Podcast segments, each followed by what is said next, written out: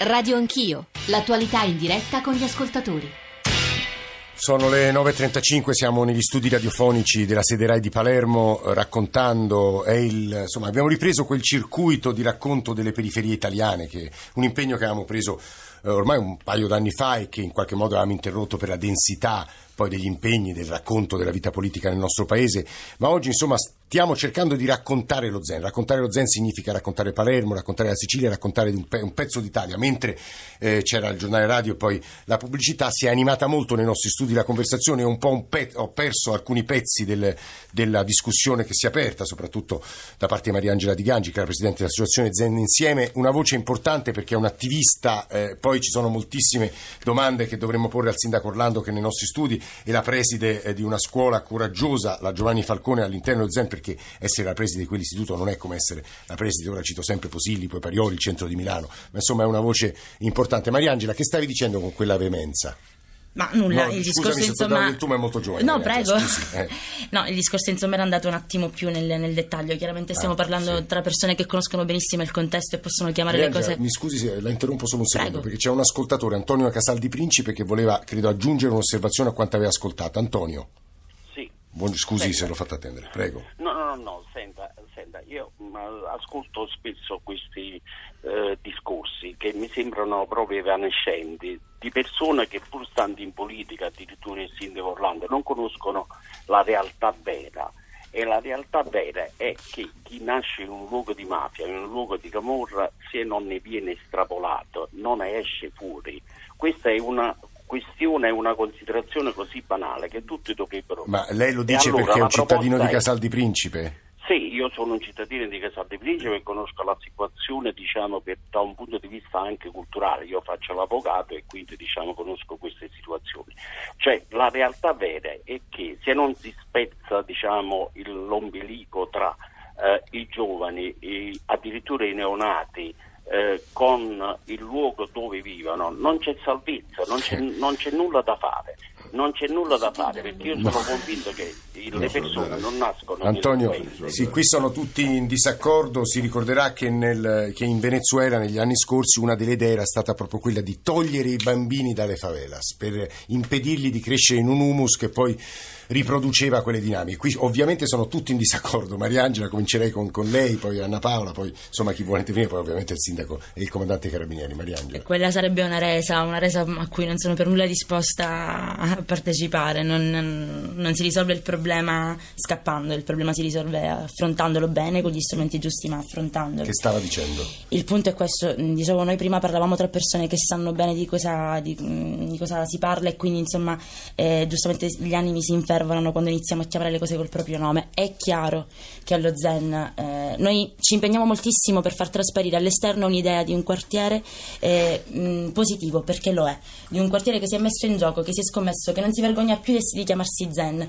che vuole riscattarsi e che sta cercando dentro se stesso le soluzioni per se stesso e di questo si tratta. Poi è chiaro che siamo in un quartiere, come dicevo in premessa, un quartiere povero. Quando c'è la povertà c'è l'illegalità, perché il punto è là. Tu non è che inizi a delinquere perché sei geneticamente predisposto alla delinquenza, inizi a delinquere perché ti manca il pane da mettere nella tavola per i tuoi figli. Non vai a scuola perché possibilmente o sai che non ti serve a nulla perché tanto ti vedi già predestinato a fare qualcos'altro, o perché magari non te la puoi proprio permettere. E c'è molto altro. La, la, Sì, io- la sposta dal microfono, però è, è una passione civile sacrosanta. E il punto è questo, a me interessava molto il ragionamento fatto prima sulle, ehm, sulle operazioni di polizia, che sono state utilissime, è vero, allo Zen è stato fatto tantissimo negli ultimi anni, Però? gli arresti, le bande sono state sgominate, però manca il passaggio successivo alla repressione, deve necessariamente seguire un processo di ricostruzione sociale, perché altrimenti tolto un RAS se ne, se ne crea un altro ed è quello che sta Ma quello che diceva il succedendo. procuratore Teresi sull'assegnazione delle case e il pizzo su tutto, è vero, Mariangela? Allora, io sulla questa definizione di pizzo sono molto in, in eh. disappunto perché Disappunto. credo che lì si tratti veramente di eh, una colpa nostra. Cioè, se oggi allo Zen non si paga l'acqua è perché l'acqua non si può pagare legalmente. Questo dobbiamo dircelo. Non c'è l'opportunità di farlo, non hai opportunità di scelta, quindi non è pizzo. Sulla questione delle case, sulle altre cose, sì, è vero, si vive così, si vive in quel contesto, un contesto dove alcune dinamiche si sono consolidate e sono difficilissime da scardinare. A mio avviso si scardinano soltanto se usciamo dalla logica assistenzialista assistenzialistica emergenziale, qui stamattina stiamo tornando ad interrogarci su come si pone la soluzione all'emergenza, su come si dà il tampone alle assenze delle politiche sociali, che però sono la risposta dei bisogni che devono essere eliminati ad origine. Qui bisogna interrogarci su come si pensa un sistema per far diventare lo Zen una comunità che si autosostiene legalmente e si parla di giustizia sociale, non si parla di legalità, si parla di lavoro. Anna Paola Specchio vuole aggiungere qualcosa? No, assolutamente. La risposta sono le scuole aperte, la risposta è l'educazione, la risposta sono le opportunità formative per mettere le ali ai ragazzi. Ragazzi che non hanno proprio opportunità di immaginare un futuro diverso perché non hanno neanche la possibilità di accedere ad un futuro diverso. Ragazzi che non vanno a teatro, non vanno a cinema, non riescono a far crescere. Ieri abbiamo no... visto un ragazzo che non usciva di casa da tre anni e che grazie all'associazionismo è riuscito a riprendere la parola, avere il coraggio di uscire di casa, adesso legge, scrive scrive, va a scuola, insomma, Ma ce ne sono tantissimi di ragazzi che non escono dai propri quartieri, ma tantissimi, appunto in tutta Italia, ribadisco. È un problema che, che accomuna l'Italia ed è un problema, questo problema va risolto attraverso dei sistemi di monitoraggio, di valutazioni di impatto rispetto a quello che viene fatto, altrimenti non se ne esce e con una riappropriazione di concetto di comunità educante, insisto su questo. Poi andiamo da Orlando, eh, però la preside, anche lei faceva dei gran cenni di dissenso quando sentiva l'ascoltatore. Certo, assolutamente, perché altrimenti è privo di senso il fatto che ci siano delle istituzioni scolastiche all'interno dello Zen, ma dirò di più, la mia istituzione scolastica è anche il, eh, la sede del, del, del, di un osservatorio provinciale contro la dispersione scolastica, sede che consente, l'osservatorio, il mio osservatorio è il più grande di Palermo, comprende 34 scuole e questo ci consente di avere delle opportunità eh, diverse anche per combattere il fenomeno della dispersione scolastica, ma non solo, ma di tutti i disagi che si presentano, perché la dispersione è,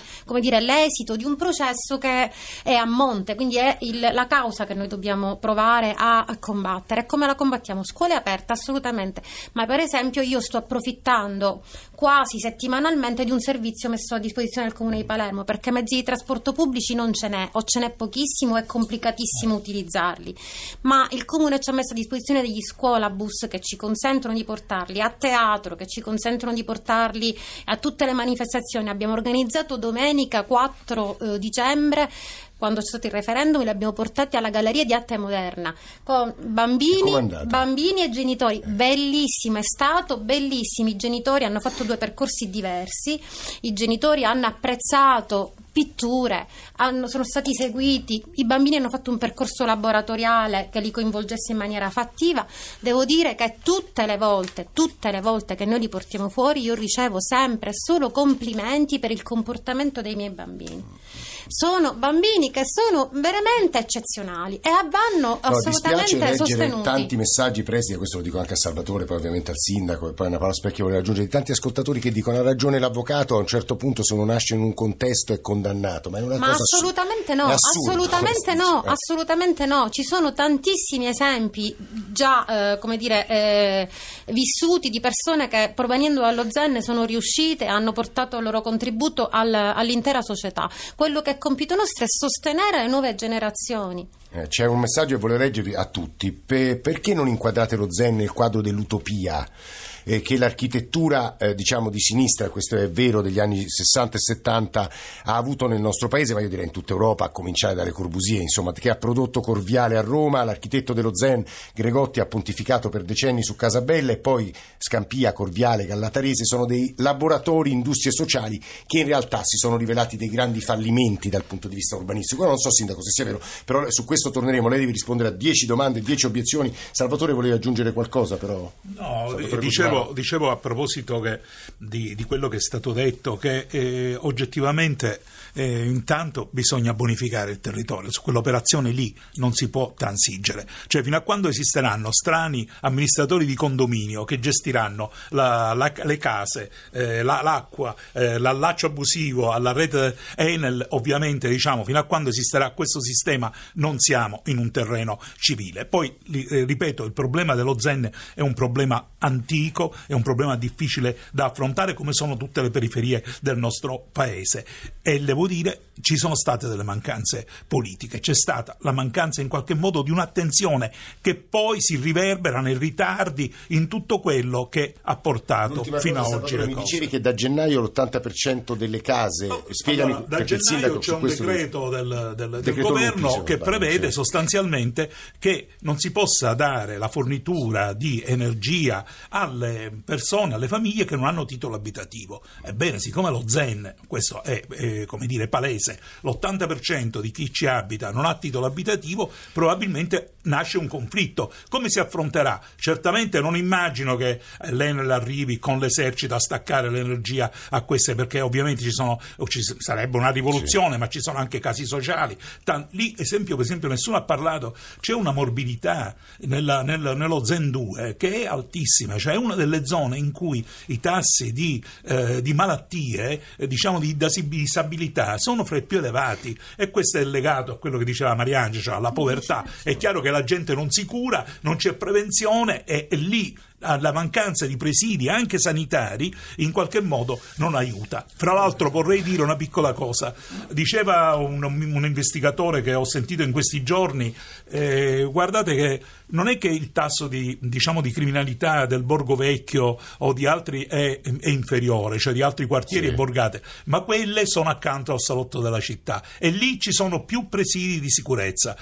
Ma diceva questo investigatore, anche un magistrato, pensate a una rete di videosorveglianza. La videosorveglianza esiste in tutta la città, è impossibile allo Zen, non ne resisterebbe nemmeno una notte. Molte analisi severe, sindaco. Acqua, elettricità, servizi, trasporti. Pessimismo? Il pessimismo è un alibi per la rassegnazione, di più, è complicità. Se noi andiamo allo Zen, eh, noi andiamo allo Zen e parliamo con le persone dello Zen, i pessimisti sono complici della mafia e dei narcotrafficanti, chiaro? I pessimisti. Quelli che dicono non c'è niente da fare sono i complici. Quelli che dicono che si può cambiare sono quelli che cercano di non essere complici o che si oppongono. Ecco perché io ho insistito e insisto sul ruolo educante della scuola, della chiesa, de- delle associazioni che sono impegnate nel territorio. Ma Zen insieme cosa fa?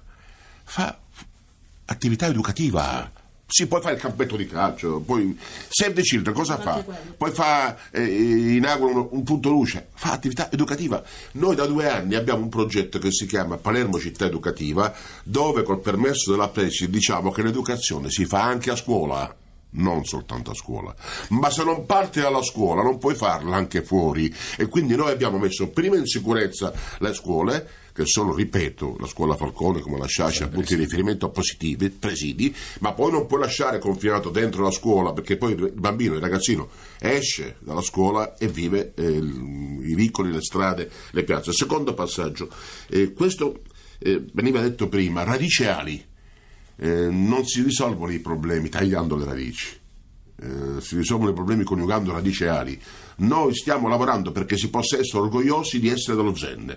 E questa è la nostra scommessa, perché se noi mandiamo il messaggio, se vuoi essere una, una persona, tra virgolette, normale, devi mh, lasciare lo Zen, beh, allora ce ne andiamo tutti all'Italia, mh, perché forse in Italia c'è qualcosa che non va bene, no? E, eh, cerchiamo poi il paese felice che ci, possa, che ci possa accogliere.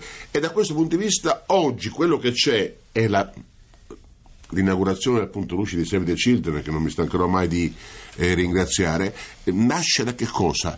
Nasce dal fatto che c'è finalmente una visione. I valori, se non sono collegati a una visione, diventano una deformazione. La legalità. La legalità senza visione diventa bieca repressione o strumentalizzazione. Se invece la legalità è collegata a una visione rispetto alla persona umana, rispetto dei diritti delle persone, è un'altra cosa. È perché i carabinieri, la polizia, la Guardia di Finanza, non voglio creare problemi, diciamo, le forze dell'ordine che operano a Palermo, ma che operano in questo caso allo Zen, non sono soltanto la legalità, ma sono anche una legalità a servizio di una visione dell'uomo.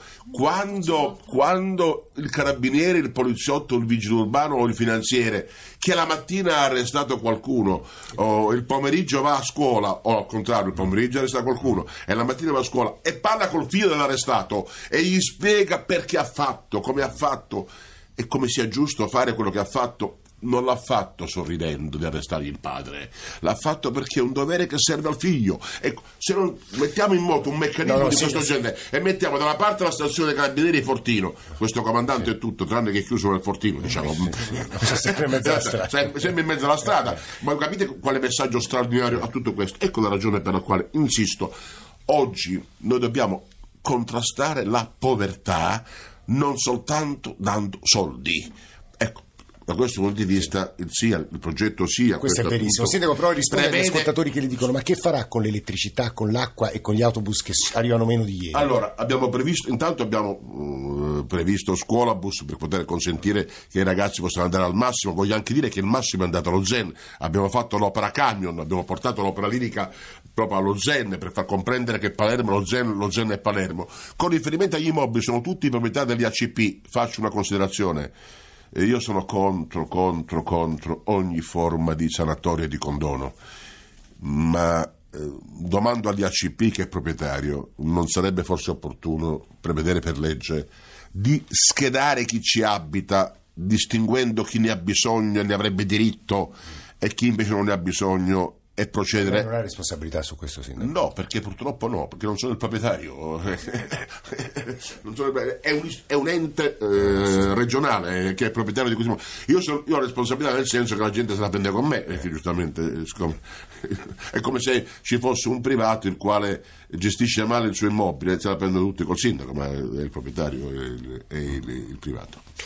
Comandante, sono state dette moltissime cose, sempre sul tema delle norme, della legalità, per molti ascoltatori è insopportabile quello che abbiamo ascoltato stamane, però insomma la realtà è È, è anche complessa. insopportabile per chi ci vive e reagisce, mentre invece per qualcun altro è insopportabile ed è una battuta di mattina là, tra diciamo. un caffè e l'altro. Comandante, Si sta lavorando, si sta lavorando tanto e si sta lavorando eh, anche nel senso, eh, oltre di eh, quello che è il il compito istituzionale della forza di polizia. Eh, quello che eh, fa eh, la stazione Carabinieri in particolare, eh, la San Filippo Neri, è appunto cercare in qualche modo di avvicinare lo Stato alla, alla- alla popolazione, passando attraverso i bambini. Noi facciamo dopo scuola il pomeriggio, i militari della stazione, liberi dal servizio, si recano presso la, la scuola Falcone e fanno materialmente dopo scuola. A bambini che hanno proprio necessità, eh, insegnando i- geometria, italiano, matematica, eh, lavorando eh, su un futuro di quello che è il quartiere. Questi bambini, quando cresceranno, capiranno che i carabinieri non sono la repressione, sono le persone che comunque li chiamano maestri. però comandante ci vogliono istituzioni, lavoro, eh, il sindaco Orlando diceva anche chiesa perché ci arrivano dei messaggi da Scampia, Ciro per tutti, che dice guardate però nel mio quartiere eh, la Camorra mi garantisce uno stipendio che, che non, non avrei. Eh. Ma la scommessa è dimostrare che la legalità è conveniente. Eh. Questa è la scommessa. Ma per dimostrarlo devi fare scelte concrete. È conveniente perché puoi andare a scuola senza, senza problemi, è conveniente perché puoi frequentare un impianto sportivo senza pagare il pizza a qualcuno, è conveniente perché. Perché? Perché? Perché? Cosimo da Brindisi vi scrive: Mi sta succedendo una cosa strana ascoltandovi. La passione e l'impegno di quelli che intervengono in studio mi stanno commuovendo, ma forse sarà la mia età. E noi tra poco ci collegheremo. Oggi è Aleppo Day e come sapete l'Unicef ha organizzato una giornata di attenzione se non altro eh, perché ci sono ancora 4.000 bambini dentro Aleppo Est e, e ci collegheremo con il direttore generale dell'Unicef. Però eh, stanno arrivando, io non faccio in tempo a leggerli tutti, veramente valanghe di messaggi. Però a questo punto, visto che la trasmissione ha preso una piega narcoide eh, la preside dica un po' quello che vuole perché poi perché so che mi premeva eh, No, mi riallaccio un momento a quello che diceva sia il comandante che poco fa il procuratore Teresi. La scuola Falcone si sta sforzando moltissimo di ehm, fare sentire lo Stato come eh, presente, non, non come presente, ma come una presenza estranea. Fare sentire lo Stato come presente, ma essere dalla stessa parte. Quindi il senso di appartenenza. Alla scuola Falcone non è successo più nessun atto di vandalismo da quattro anni a questa parte. Noi abbiamo approcciato eh, le forze dell'ordine sia come dopo scuola sia come eh, attività sportive. Spesso l'anno scorso, una volta a settimana, un, eh, un- un autobus della caserma Euclide in via Piazza Indipendenza, Piazza Turba, adesso non, non ricordo esattamente dov'è, veniva a prendere i miei ragazzi per portarli in caserma, faceva fare un, delle ore di laboratorio, delle ore di attività sportiva, li faceva mangiare lì e li riportava.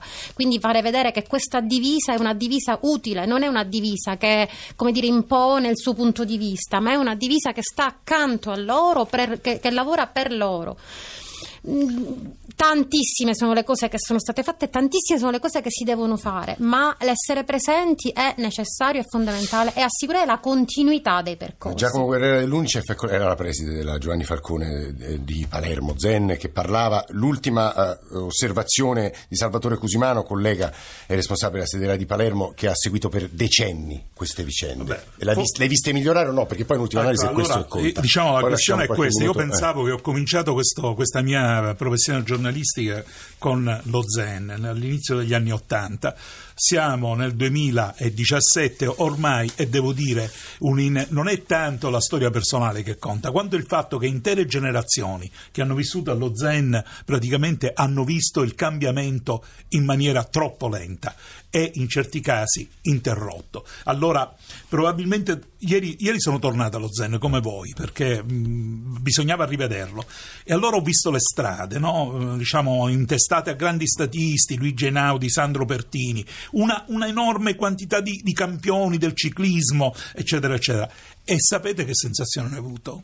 Di un po' di ironia cioè come se in qualche modo diciamo, fosse una sorta di paramento dietro cui nascondere una realtà che ancora non è completamente modificata. e non sono, e non non sono ironia, ma è un progetto, e non sono, è una visione. E non sono pessimista, devo dire invece, credo che appunto sono d'accordo che questi sono gli strumenti che abbiamo e quelli con cui dobbiamo eh, lavorare, però forse più autobus si potrebbero mandare, più pulizia ordinaria si potrebbe garantire Noi senza interventi straordinari quello, quello che accadrà che nei prossimi anni con il delle operazioni che non sono comprese. Eh, noi ringraziamo molto la sede di Palermo per averci ospitato e tutti coloro che sono venuti qui in studio, non li cito uno per uno, ma l'avete sentiti anche per la passione con la quale hanno contribuito a descrivere un luogo. Qui in console i tecnici che ci hanno permesso di andare in onda erano Sergio Mezzatesta e Mariano Zuccaro e a Roma Fulvio Cellini, Roberto Guiducci, Vittorio Bulgherini. Nicola Amadori qui a Palermo come avete sentito la sua voce e a Roma Valeria Volatile, Alessandro Forlani, Alessandro Bonicatti, Valentina Galli, Alberto Agnello e Cristian Manfredi in regia. Grazie davvero a tutti per l'ascolto. Eh, domani torniamo a Roma e ci risentiamo più o meno verso le otto e mezzo. Buona giornata a tutti.